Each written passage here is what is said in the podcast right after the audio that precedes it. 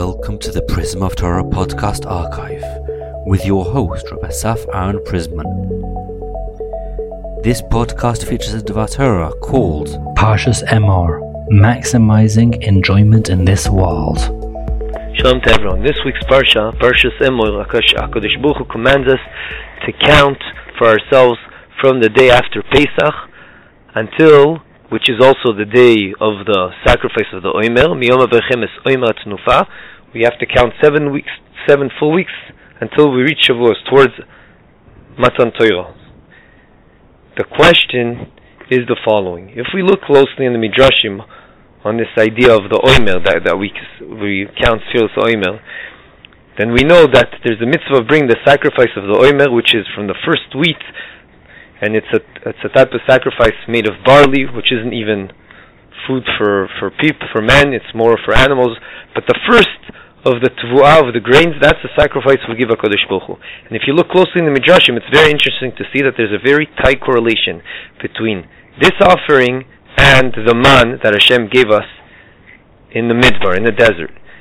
And if you look carefully in Vayikra Rabbah and also in Midrash Tanchuma, both explain that HaKadosh Baruch Hu say, HaKadosh Baruch Hu tells Moshe, go tell Bnei Yisrael, just like I gave you, I will give you, or I gave you the man in the desert, so too, I want you to give me the sacrifice of the Omer.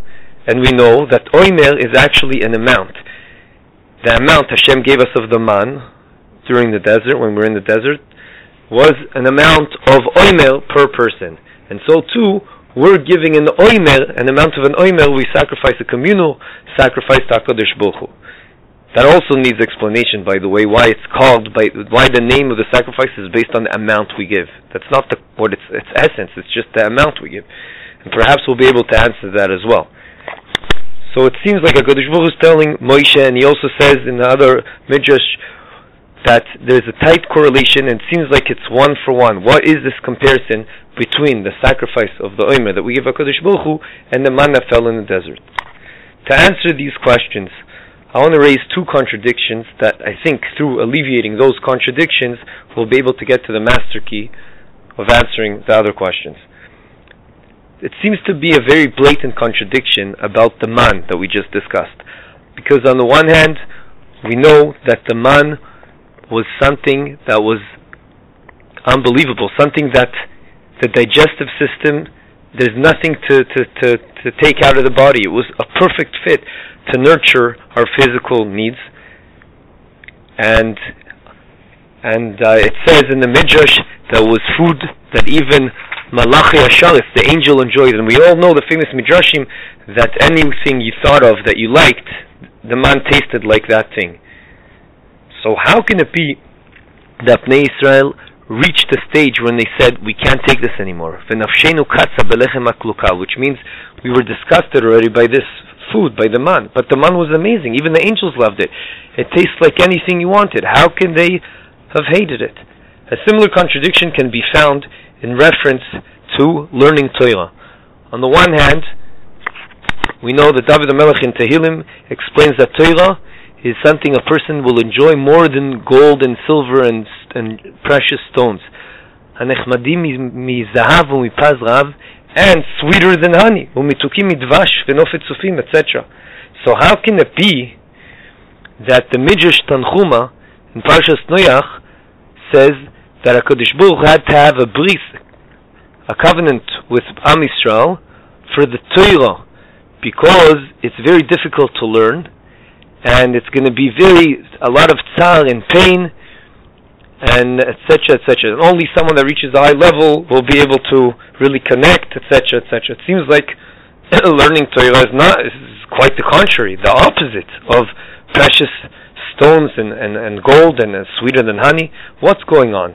To answer this perhaps the master key to answer all these questions is based on something that was a chiddush to me. I was not aware of this malbim but through this Malbim, I think we can answer all the questions and get to a very important concept of our relationship with HaKadosh Baruch Hu. The Malbim and Parshas Bamidbar Yud Aleph Dalid says that the whole idea that the man tasted based on what you wanted it to taste like, that was only for people that reached a, a high level, i.e., people that worked on themselves in this world, and by doing so, their relationship with Hakadosh Baruch Hu and their love towards Hakadosh Baruch Hu was very special, and by doing so, they were compatible to be able to enjoy the spiritual side of what Hakadosh Baruch Hu gives us, the spiritual dimension. They became compatible and and could maximize their enjoyment from HaKadosh Baruch Hu, which is like in short a kli kibul. They were a vessel to be able to receive from HaKadosh Baruch Hu anything that has a spiritual dimension. And so, we can answer all these two contradictions very easily.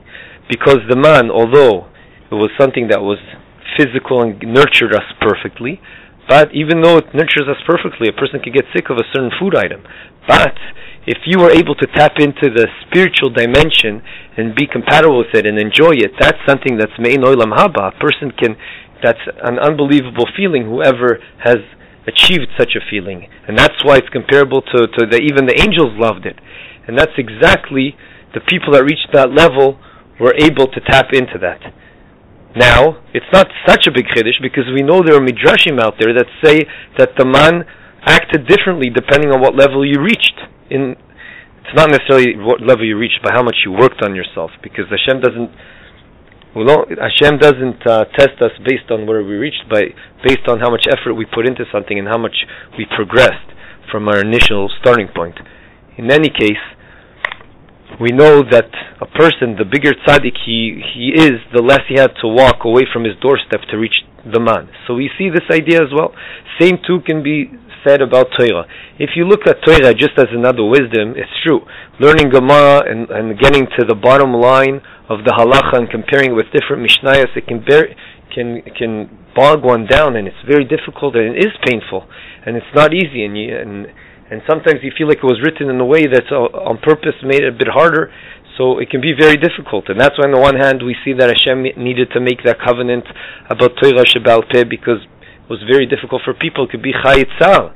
On the other hand, a person that's able to tap into this spiritual dimension of Torah, he suddenly gets such a burst of appreciation and and uh, he's compatible with the spiritual dimension of Torah that it's an unbelievable feeling, and that's why you see people that are able to totally, totally connect to Torah, and and they don't even care about anything else. Of course, they care about the mitzvahs that they learn from the Torah, that they have to go ahead and and uh, perform them as, uh, but it's all part of one package that they can tap into the spiritual dimension of things. What I was hinting to earlier is that how do you reach this special connection with Hakadosh Baruch Hu, and how do you work on yourself to be able to tap into the spiritual dimension of things? and be a vessel for it. That's through working on your relationship with Hakadosh Baruch Hu. There are many books out there. I'm actually in the midst of learning one, Bilvavi, um, Mishkan. I don't remember exactly the name now, but it's unbelievable how he explains that there are psukim that say how our relationship with Hakadosh Baruch Hu should be very close. But we should always be aware of it. He says a person can be very close to someone, i.e., his neighbor, and not realize that he's a family member and and not think about that he's close to him. And there's three types of being close to someone: someone that's close physically, and someone that's close because he's a friend, a good friend, or someone that's close because he's a neighbor. Hakadosh Baruch Hu in Psukim shows that it's all of that. If we're always aware of that, then we'll have a different relationship with Hakadosh Baruch Hu. But that is what life should be all about. That we're always aware about our unique relationship with Hakadosh Baruch Hu and how much we love Him. If a person comes from that perspective to things, he'll be able to reach the special le- level and be a klikibul and uh, a vessel to appreciate and to enjoy the spiritual dimension of the presence that Kadosh Baruch gives us. Now, what in the world does this have to do with the Korban Oima, the sacrifice of Oima? Because on purpose, HaKadosh Baruch Hu gave us the sacrifice right after Pesach. Pesach is also referred to Chag Havat Hashem, that we love HaKadosh Baruch Hu. He did all the makos to save us as a nation, to take us out of Mitzrayim, and now we want to reciprocate, to show HaKadosh Baruch Hu how much we love Him. And HaKadosh Baruch Hu tells us, it's not the amount you give me. It's not the amount. That's why I don't care about how much. Give me oimer. Oimer is a very small amount, and that's why the amount over here is intrinsic to the korban. Because HaKadosh Baruch Hu, there's psukim that say that a person prefers grass that from someone he loves as opposed to from amazing meat from someone he despises. So so to here saying, just give me the grass that I love. Show me that you love me. And that's why it is imperative and it's so important that this sacrifice will be brought on time because the idea that you bring someone on time something shows how much you love him. First thing straight away, the first week that comes out, you bring it to HaKadosh Baruch That shows how much you love him. And that is exactly the concept Hashem is teaching us. I want to have a relationship with you that you love me. And that's what we should work on because a person that reaches that level, it changes, the whole ballgame is totally different. Everything, it totally brings out a dimension and all our avodas Hashem and brings it to a totally different level. Unfortunately, the schools and cheders in the generation we live in, they so emphasize on getting results, achieving results, and ensuring the kids know how to learn, but it, but a lot of them miss out on the most important thing, which is to ensure the kid would love to learn. Why? And that can only come if they invest in letting them and ensuring and ingraining in them how much they should appreciate their love with the Baruch Hu, and how much Hashem does for us, how much Hashem loves us and is close to us, etc. This concept is actually hinted in the Midrash I quoted at the beginning, in Midrash Tanchuma, because it says, even though Torah is very difficult and it could be a painful life, if you don't reach the following level, if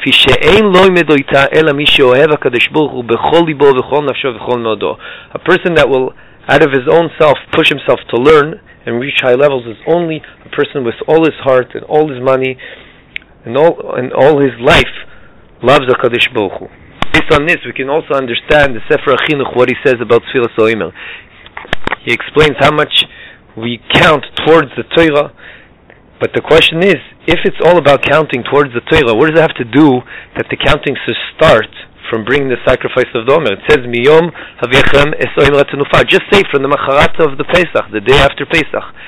But the answer is no, it's intrinsic that relationship with Torah, we're counting down, counting up towards Shavuos, it's intrinsic that we know that the concept of having a good relationship with Torah and loving it and going beyond and, and appreciating and loving Torah is through working on our relationship to Lava Kodesh and perhaps that's what we should be working on during these days as we count toward Shavuos. I'll end up with a very short story. Once there was a, an Avrech, a person that dedicated his life for learning. I mean, he was a bacher. He wanted to get married, so he went on a shir date, and there's this girl that everything fit the bill perfectly. But of course, he wouldn't make a final decision without consulting with his Rav.